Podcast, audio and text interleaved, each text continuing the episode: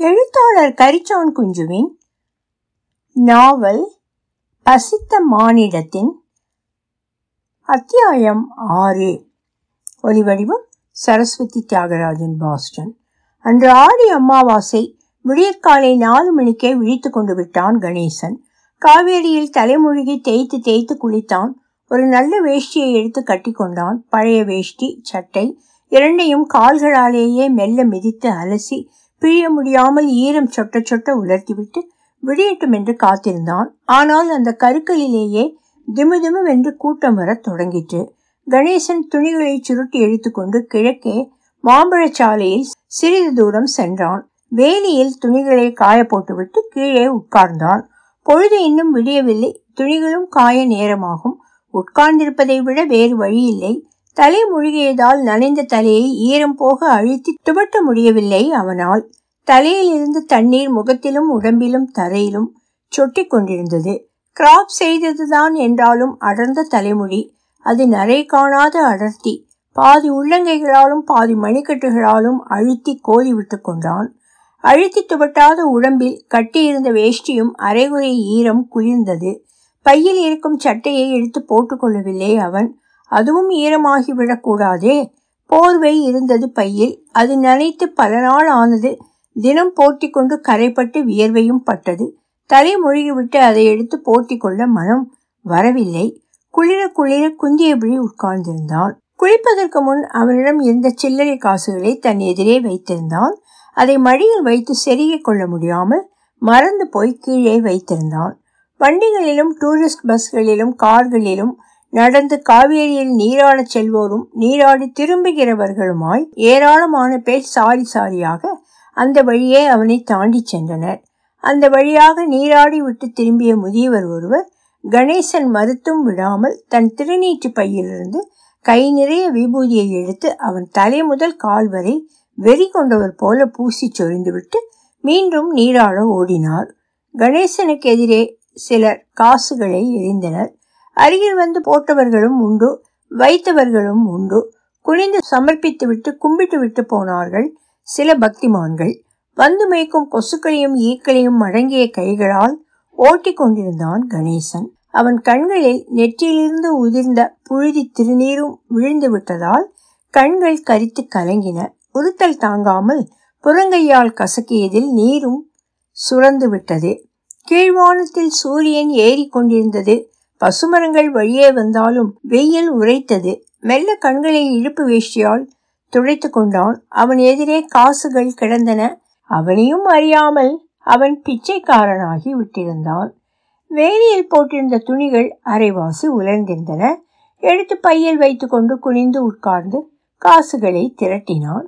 ஐந்து பைசா பத்து பைசாக்கள் நிறைய இருந்தன. இருபத்தைந்து காசுகள் கூட கிடந்தன.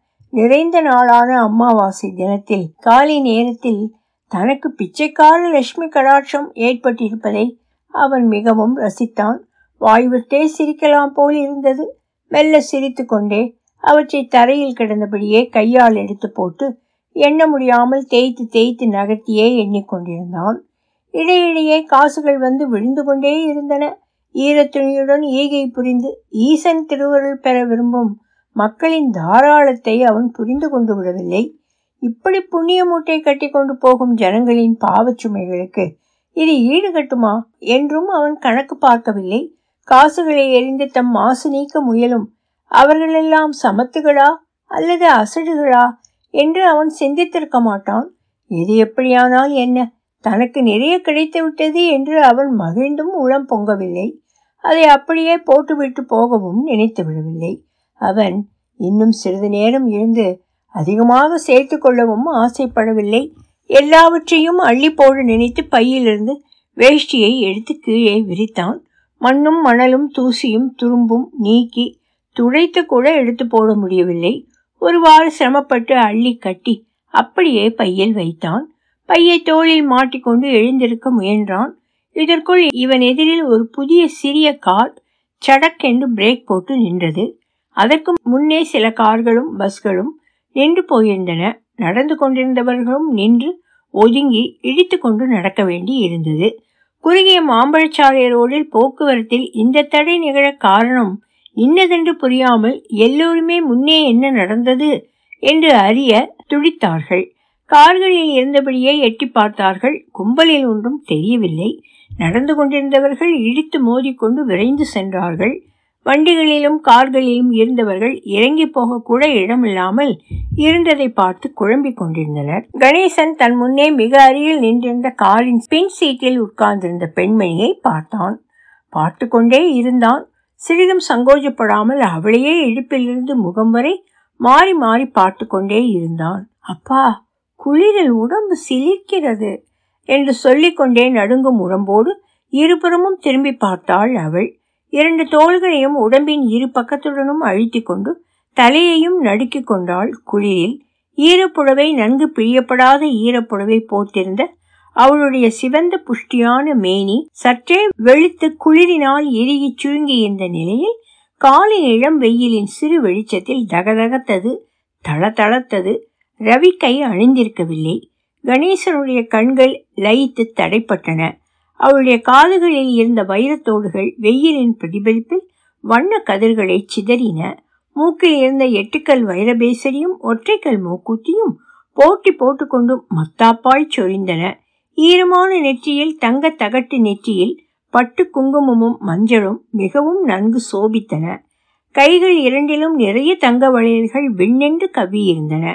கழுத்தில் தாலி கயிற்றை மறைத்துக்கொண்டு பல வடங்களாக சங்கிலிகள் கனத்து கனக ஒளி வீசின. வைத்த கண்ணை வாங்காமல் தன்னையே பார்த்து கொண்டிருந்த பிச்சைக்காரனை கவனித்தாள் அவளும். அவன் சிறிதும் கூச்சமின்றி அவளை பார்த்து கொண்டு நின்றான். திறந்து தடித்த வெடித்த உதடுகளை விரித்து பல்லை காட்டி புன்னகை செய்து கொண்டும் நின்றான். அவனை அவளால் பார்க்கவும் முடியவில்லை பார்க்காமலும் இருக்க முடியவில்லை. எனவே திரும்பி திரும்பி தன் புருஷன் தன்னை பார்க்கவில்லை என்பதை உறுதி செய்து கொண்ட வண்ணமே பிச்சைக்காரனை இழித்து கொண்டிருந்த பிச்சைக்காரனை பார்த்து கொண்டிருந்தாள். ரொம்ப குளிர்கிறது. ஏன் இப்படி நின்று விட்டது? ஏன்னா இன்னும் ரொம்ப நாளே நிற்க வேண்டி இருக்குமோ எனக்கு முடியாது போல் இருக்கிறதே என்று கேட்டுக்கொண்டே உடம்பு சிலிர்க்க குரலும் நடுங்கி தேய கூறினாள் அவள். என்ன தெரியவில்லையே. முன்னே நிற்கிற வண்டி நகர்ந்தால் தானே புரியும். இறங்கி போய் பார்க்கட்டுமா?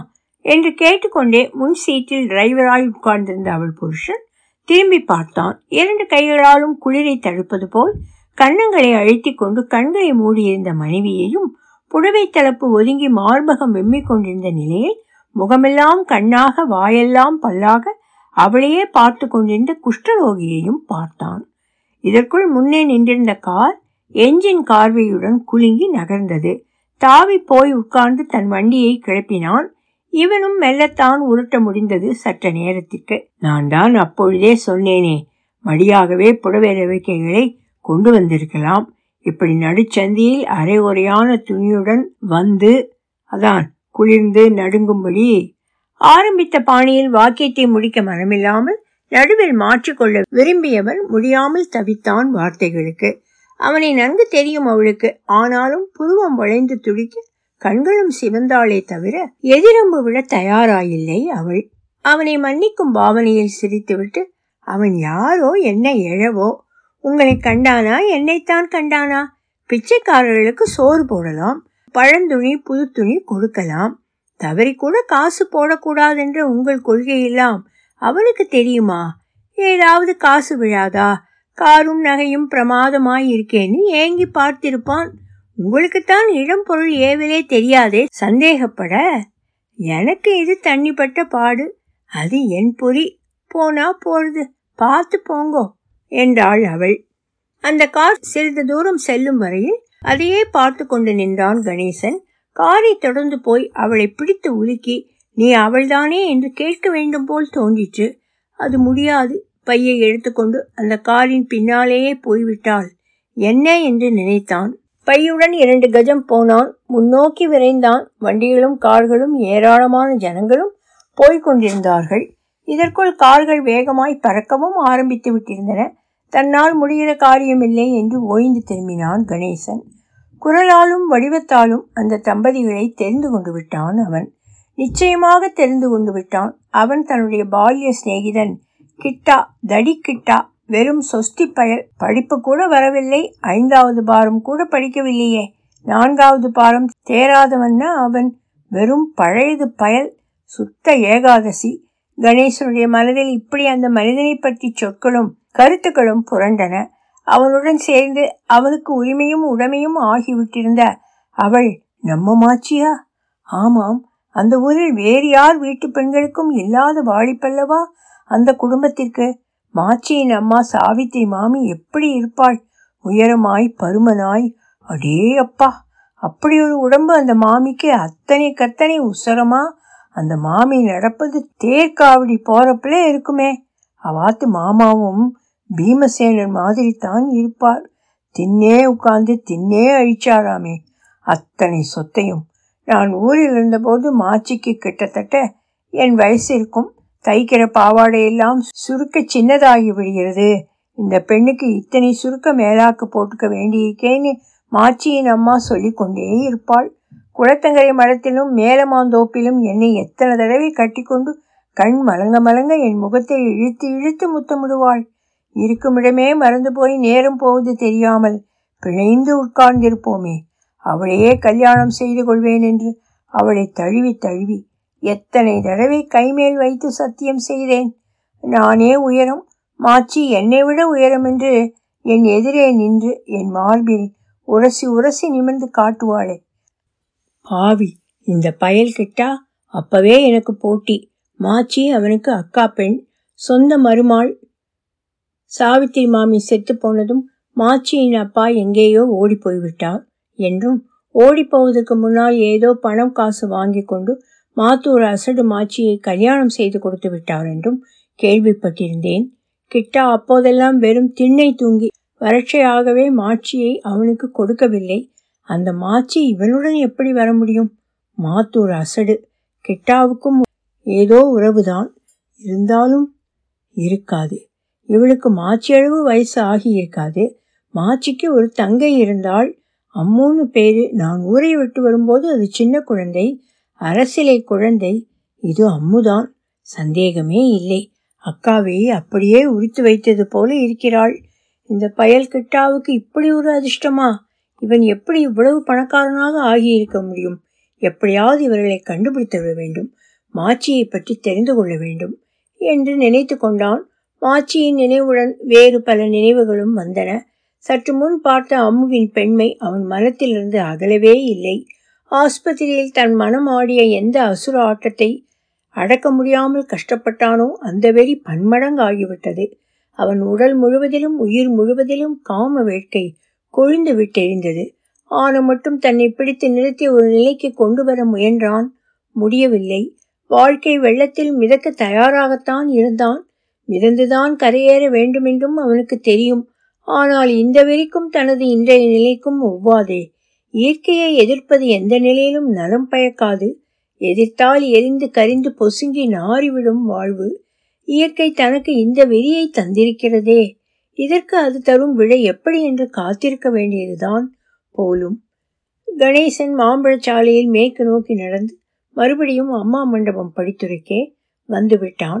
மேற்கு புறமாய் ஒதுங்கி சென்று அந்த முதிர்ந்த அரச மரத்தையும் அதனுடன் இணைந்து பிணைந்தே வளர்ந்திருந்த வேப்ப மரத்தையும் பார்த்தான்.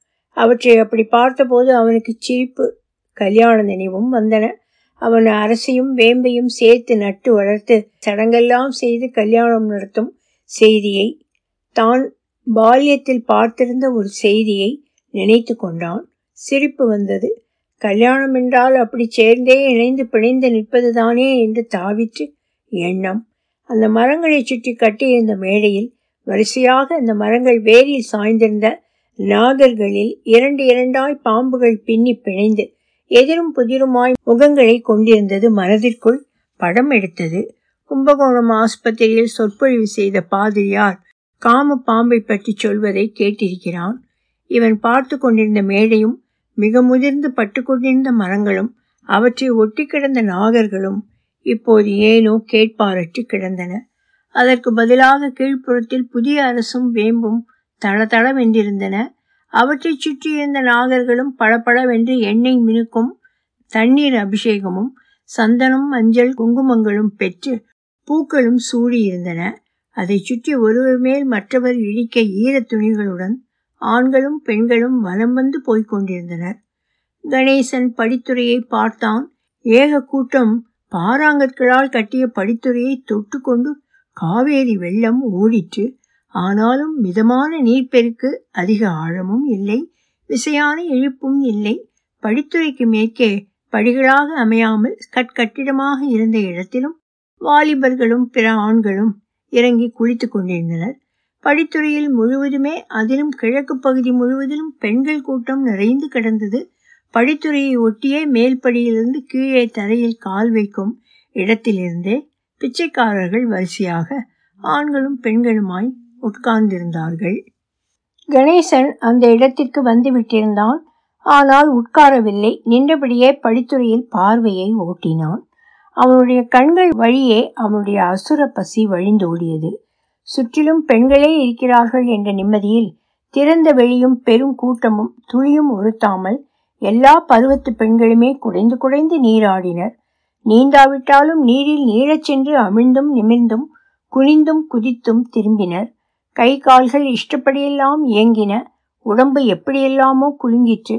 மல்லாந்து நீண்ட கூந்தலை அலசினர். மூழ்கி இருந்து மேலே எழும்பும்போது போர்த்தும் சுற்றியும் முறுக்கியும் மடங்கியும் ஒதுங்கியும் நழுவிப்போன வண்ண வண்ண துணிகளை குளிப்பவர் கவனிக்கவே தேவையில்லாத சூழ்நிலை. சுற்றிலும் பெண்கள் அந்த புண்ணிய தினத்து புனித முழுக்கிலும் சோப்பை மறக்கவில்லை சிலர். தோள்களிலும் புஜங்களிலும் மார்புக்குள்ளும் கழுத்திலும் காலிலும் நுரை நுரையாய் தேய்த்து தேய்த்து குளித்து கரையேறினர். அவர்கள் சற்று முன் குனிந்து அரைத்து மரபு கருதி தேய்த்து கொண்ட மஞ்சள் பற்று மறைந்து விட்டது. அவர்களுடைய உடம்பு முழுவதும் தண்ணீர் ஒட்டாமல் தெரித்து அழகு பெற்று பொலிந்தது. எல்லோருமே சொட்ட சொட்டத்தான் கரையேறினர். ஓடும் நீரிலோ குளத்திலோ குளித்து பழக்கமில்லா பட்டணவாச பெண்கள் புடவைகளை பிழிந்து கட்டிக்கொள்ள தெரியாமல் பட்ட பாடுகளில் கணேசனுடைய அசுர கண்களுக்கு பெரும் தீனி கிடைத்தது. அதே போல ஆற்றில் குளித்தே பழகியவர்கள் மின்னல் வெட்டை போல மேலாடையை களைந்து மாற்றிக்கொண்ட விரைவின் அருமையையும் விருந்துண்டான். உண்மையில் அவனுக்கு இவை ஆகுமே புதிய அனுபவம்தான். கால் கடுத்து உட்கார்ந்து கொண்டான் கணேசன். அவன் முன்பு காசுகள் விழுந்தன அவன் அதை பார்க்கவில்லை. வெயிலில் நிற்க முடியாமல் உட்கார்ந்திருந்தான் அவ்வளவுதான். அவனுடைய முகம் சிவத்து உயர்ந்தது கைகள் முன்னே நீண்டு பரபரக்க அவன் எழுந்து நின்றான். பெருமூச்சு விட்டான். தலை சுற்றுவது போல் இருந்தது. முன்னே அழிவை கழுத்த கால் தடுமாறிற்று ஊன்ற முடியவில்லை. உடம்பு படபடத்தது. சட்டென்று உட்கார்ந்தான். கண்களை இறுக மூடிக்கொண்டான். பிறகு மெல்ல திறந்தான். நிதானம் வந்தது. அவனுக்கு பக்கத்தில் ஒரு குருடி உட்கார்ந்திருந்தாள். கிழிந்த புடவை துணியொன்று அவளுக்கு எதிரே விரிந்திருந்தது. அவளுடைய ஆண் குழந்தையொன்று நாலைந்து வயதிற்கும் அது தன் தாயாரின் துணியில் விழும் காசுகளுடன் பக்கத்தில் உருண்டோடும் காசுகளை கூட பொறுக்கி சேர்த்து கொண்டிருந்தது. அவளுடைய வலது புறத்தில் தான் இருந்தான் கணேசன். அவன் துணி விரிக்கவில்லை. அவனுக்கு எதிரிலும் பக்கத்திலும் காசுகள் விழுந்தன. சிதறின. குருடியின் குழந்தை கீழே விழுந்த காசுகளை பொறுக்கி எடுத்து கைகள் தங்கள் துணியில் போட்டுக்கொள்வதை பார்க்கும் கணேசன் தடுக்கவில்லை. தன் குழந்தை தனக்கு வலதுபுறத்தில் தான் சென்று திரும்புகிறது. அது ஏதாவது காசை பொறுக்கியிருந்தாலும் அந்த காசு வலதுபுறத்தில் தான் கிடந்திருக்க முடியும் என்பதை ஊகித்து அறிந்தாள் குருடி. நின்று கொண்டிருந்த யாரோ ஒரு ஆண் பிள்ளை சற்று முன் உட்கார்ந்ததையும் அவள் காதாலும் மூக்காலும் அறிந்து கண் இமைகளை துளித்து துடித்து பார்த்து உறுதி செய்து கொண்டாள். குழந்தை மீண்டும் வலதுபுறம் செல்ல புறப்பட்டது தாயின் பிடியிலிருந்து. அது எழுந்து நகரும் போது இரண்டு கைகளாலும் துழாவி பார்த்து குழந்தை வலப்புறம் போவதை தெரிந்து கொண்டாள். துளாவி நீண்ட அவளுடைய கைகளில் ஒன்று கணேசன் மீது பட்டது. அவள் இழுத்து உதறி கொண்டாள். அவன் உடம்பிலோ மின் இயக்கம் பாய்ந்தது. அவளை பார்த்தான் கணேசன். குழந்தை கணேசனுக்கு எதிரில் விழுந்த காசை எடுத்து தன் துணியில் போட்டுக்கொள்வதை குருடிக்கு இடதுபுறத்தில் இருந்த கிழவி ஒருத்தி பார்த்துவிட்டு குழந்தையை கடித்து வைத்தாள். ஏ பறக்காவட்டி உங்க துணியில விளர்ந்து போறாதா? ஊரார் காசுக்கு ஏன் இப்படி பறக்கிற கடந்து இந்தாண்ட அந்தாண்ட விழறதையும் விழுந்து ஏன் கவ்வலையா இப்படி? என்றாள் கிழவி. குருடியும் பதில் சொல்லியிருக்க வேண்டியவள்தான்.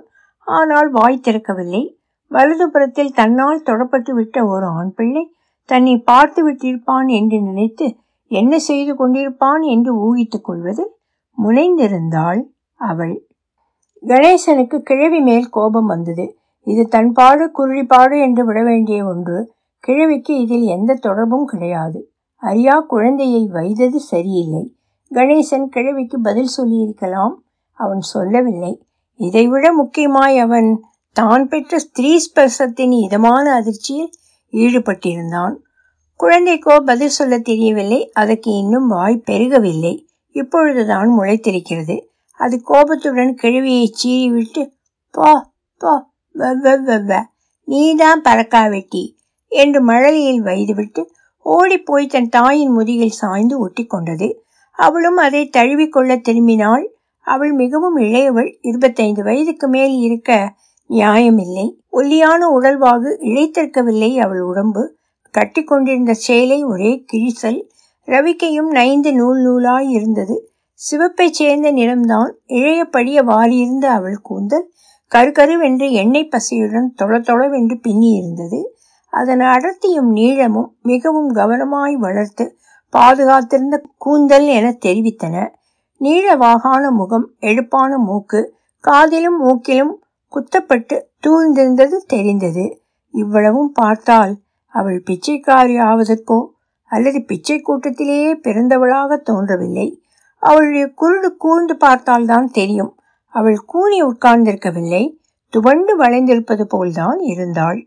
அது அந்த அழகான மெல்லிய உடலின் நளினம் மடிப்புகள் தெரியும் நீளமான கழுத்து கிழிசல்களால் வெளிப்பட்ட முதுகு பரப்பு நன்கு இழைத்து விடப்பட்ட மஞ்சள் கடம்பு போல் நெகு நெகுவென்று தெரிந்தது. விழாப்புறங்கள் ஒடுங்கி வளைந்து சென்று மறைந்தே விட்டிருந்தன. மனையில் உட்கார்வது போல் உட்கார்ந்திருந்தாள். மிகவும் பாந்தமாய் இருந்தாள். இரண்டு தோள்களும் புஜங்களும் மார்பும் மறைய தலைப்பை இழுத்து போர்த்திருந்தாள். முழு பெண்மையின் கொலுவிருப்பே அது. அடியில் தெரிந்த ஒரே ஒரு பாதத்தை கண்டான் கணேசன். உள்ளங்காலும் விரல்களும் தெரிந்தன. உடைசல் விரிசல் வெடிப்பு அதற்குள் கருப்பு புழுதி கோடு ஒன்றுமில்லாமல் பட்டுப்போல படிச்சென்றிருந்தது பாதம். விரல்கள் துவண்டு மடங்கிய பூக்களைப் போல் இருந்தன. கணேசன் அவள் பெண்மையை பருகி கொண்டிருந்தான். அப்பொழுது அந்த குழந்தை மீண்டும் வந்து கணேசன் எதிரே விழுந்து காசை எடுக்க குனிந்தது. அவன் குழந்தையை தாவி பிடித்து தழுவ நினைத்தான். ஆனால் அதை மெல்ல தொட்டு முதுகில் தட்டி கொடுத்து அந்தாண்ட ஒன்று கிடக்கு. அதையும் எடுத்துக்கடா கண்ணு என்ற குரலால் குழைந்தான். உடல் அமைப்பிலும் அழகிலும் நிறத்திலும் அவளைப் போலவே முதல் தரமான பிறவி அந்த குழந்தை. நிச்சயமாக அது பிச்சை காசு பொறுக்கும் பிறப்பே இல்லை என்று நினைத்து மறியினான் கணேசன். ஏலே இங்கே வந்து உட்கார மாட்ட சும்மா வீணா ஏன் கறிவாயெல்லாம் கறிக்கணும்? கறிக்கண்ணெல்லாம் உன்னை பார்க்கணும். வாடா இங்கே என்று இரண்டு கைகளையும் முன்னே துளாவி நீட்டினால் குழந்தை போய் சிக்கிக்கொண்டு கிழுக்கிழுத்தது கணேசன் ஒரு கணம் தன்னை அந்த குழந்தையாக கற்பனை செய்து கொண்டான். பெருமூச்செறிந்தான் சிறிது நேரம் சென்றது. கணேசன் சற்று நகர்ந்து குருடிக்கு பக்கத்தில் இருந்த ஒரு அலுமினிய பாத்திரத்தை தானே எடுத்து தனக்கெதிரே சேர்ந்திருந்த காசுகளை அதில் எடுத்து போட்டு கண்ணு இந்தா இதை கொண்டு போய் அம்மாவிடம் கொடு. நான் அப்படியே போய் நிழலில் உட்கார்கிறேன். போகும்போது உங்க அம்மாவை மெதுவா அந்த பக்கம் அழைச்சிக்கிட்டு வா என்று சொல்லிவிட்டு புறப்பட்டான். கணேசன் பைக்குள் துணியில் மடித்து வைத்திருக்கும் காசே கனத்தது. இவற்றை வேறு அவன் சுமக்க விரும்பவில்லை. இத்தனை பேருக்கும் பிச்சை காசு இவ்வளவு விரைவில் சேர்ந்து குவிவதை அவன் ஆச்சரியத்துடன் உணர்ந்தான். நினைத்தால் காசு சேர்ப்பது ஒன்றும் பெரிய வித்தை இல்லை என்றுதான் தோன்றிற்று அவனுக்கு. உலகம் காசு பணத்தில் மிகுந்த அக்கறை காட்டுவதன் அர்த்தம் கூட அவனுக்கு புரியவில்லை. கிட்டாவையும் அந்த பெண்மை ஆவேசத்தையும் பார்த்துவிட்டு பழைய நினைவுகளால் அசுரத்தனமாய் ஆடிய மனத்துடன் பெண்ணினத்தின் வண்ணத்தை கண்களால் கண்டதில் அவன் மனதில் காமத்தீ எரியத் தொடங்கிற்று. பிறகு குருளியின் நெருக்கத்து இருப்பிலும் அவளை நிம்மதியாக பார்த்ததிலும் எழுந்த நீரூற்று அவன் மன தீயை தணித்து விட்டிருந்தது. அந்த நீரூற்றில் இன்னும் நெடுநேரம் ஏன் நெடுநாள் குளிர குளிக்க வேண்டும் என்று நினைத்தான். அவளை இப்பொழுதே கூப்பிட்டால் வரமாட்டாள். இதுபோல் கூட்டம் கூடும் இடங்களும் தினங்களும் தான் அவர்களுக்கெல்லாம். இனிமேல் எனக்கும் தான் அறுவடை நாள் ஆகவே பொறுத்துத்தான் முடிக்க வேண்டும். புறப்பட்டு நின்றவன் மறுபடியும் குழந்தையிடம் சொல்வது போல் தம்பி இது உங்க பாத்திரம்தான் இதில் இருக்கும் காசுகளை எடுத்து அம்மாவிடம் கொடு. நான் அப்படியே போய் நிழலில் உட்காந்துக்கிறேன் போகும்போது உங்க அம்மாவை மெதுவா அதோ அந்த மரத்து நிழக்கு அழைச்சிக்கிட்டு வா. மறந்துடாதீங்க. ஒருத்தருக்கு குதல் உதவியா இருந்துக்கலாம். இன்னும் ரொம்ப சொல்லணும் உங்களுக்கு. என்று கிளம்பினான். குருணிக்கு காதும் அறிவும் கூர்மையுடன் வேலை செய்தன. கணேசனுடைய சொற்களின் கருவில் கனத்த பொருள்களை அறிந்தாள். எதிர்பார்ப்புகளை காட்டும் எங்கிதமும் புரிந்து மெல்லிய குரலில் தெளிவாகச் சொன்னாள். நேரடியாகவே சொன்னாள். குழந்தையை சார்பு கொண்டு பேசும் பாசாங்கை அவள் தவிர்த்ததால் அவளுடைய தீவிரமும் திண்மையும் வெளிப்பட்டன. இந்த கஷ்டம் உங்களுக்கு பிடிக்காமல் இருக்கலாம். யாருக்குமே பிடிக்காதுதான். எனக்கு மட்டும் பிடிச்சா செய்கிறேன் வேற வழி?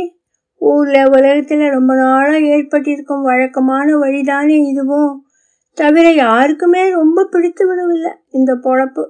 உயிரோட உடலோட எப்படியாச்சும் உலகத்தில் ஒட்டிக்கிட்டு கிடக்கணுங்கிற தவிப்பினால தான் இதை பிடிச்சிக்கிட்டு தொங்க வேண்டி இருக்குது ஆச்சு. காலை நேரம் முடிஞ்சு போனால் இங்கே கூட்டம் குறைஞ்சி போயிடும். அப்புறம் இவங்க அதான் இதோ இங்கே இருக்காங்களே. நம்ம சேர்ந்தவங்க எல்லாரும் திருவானக்கா கோயிலுக்கும் ஸ்ரீரங்கத்து கோயிலுக்கும் போயிடுவாங்க. நான் அங்கெல்லாம் போகிறதில்ல இங்கேருந்து நேராக நான் இருக்கிற இடத்துக்கே போவேன். சும்மா குந்துங்க. இப்படியே இன்னும் சத்தை அடித்து பிடிச்சி கேட்கலையே நாம. அவங்களா எரியறத பொறுக்கிக்கிறோம். அடுத்தபடி எங்கேயோ என்னைக்கோ தானே கூட்டம் கூடும். நானும் பிச்சைக்காரி இல்லை. தெரு தெருவா இது வரைக்கும் இன்னும் போகலை. அரிசியும் மற்றதும் விற்கிற விலையில இதோ இருக்க இந்த பிஞ்சு. என் வயத்தில் வந்து பிறந்துடுச்சே இந்த பூ. இதுக்காகத்தான் இந்த பாடு. நானும் உங்களுக்கு நிறைய சொல்லணும். ஒருத்தருக்கு உதவி உதவியாக இருக்குமேன்னு நீங்கள் சொன்னீங்க. ரொம்ப சரி அது. கொஞ்ச நேரம் குந்துங்களே. என்றாள் அவள். அவனும் உட்கார்ந்தான். அந்த அழைப்பை ஏற்றுவிட்டது அவன் உணர்வு. இதற்குள் குழந்தை அம்மாவின் பக்கத்தில் சுருட்டி கிடந்த ஒரு புடவை துண்டத்தின் கிழிசலை கணேசனுக்கு முன்னே விரித்து அலுமினிய பாத்திரத்திலிருந்து இரண்டொரு காசை எடுத்தும் அதில் போட்டது கணேசன் ஆச்சரியத்துடன் அந்த தொழில் ஜாடையை ரசித்தான். அந்த தாயின் இளந்தாயின் பேச்சில் இழையோடிய இதத்தையும் வாழ்க்கையை பற்றி அவளுடைய பிரத்யட்ச உணர்வு போக்கையும் உணர்ந்து நெகிழ்ந்தான். அவ்வளவு விரைவில் அந்த புதிய முடிவை மிகவும் சாதாரணமாக ஏற்றுக்கொண்ட அவளுடைய அனுபவ பாதையின் தெளிவை பற்றி சிந்தித்தான். பக்கத்தில் இருந்த கிழவி பழைய சழக்கை மறந்து அடே உனக்கு தெரிஞ்சவர் தானா இவரு? என்று நீட்டினாள். ஆமாம் அக்கா ரொம்ப பழக்கமானவர் தான் என்று சிரித்து கொண்டே பதில் சொன்னாள் குருடி தன் கண்கள் மலர. நெகிழ்ந்திருந்த கணேசன் நீர்ப்பிண்டமாய் உருகினான். பசித்த மானிடம் தொடரும்.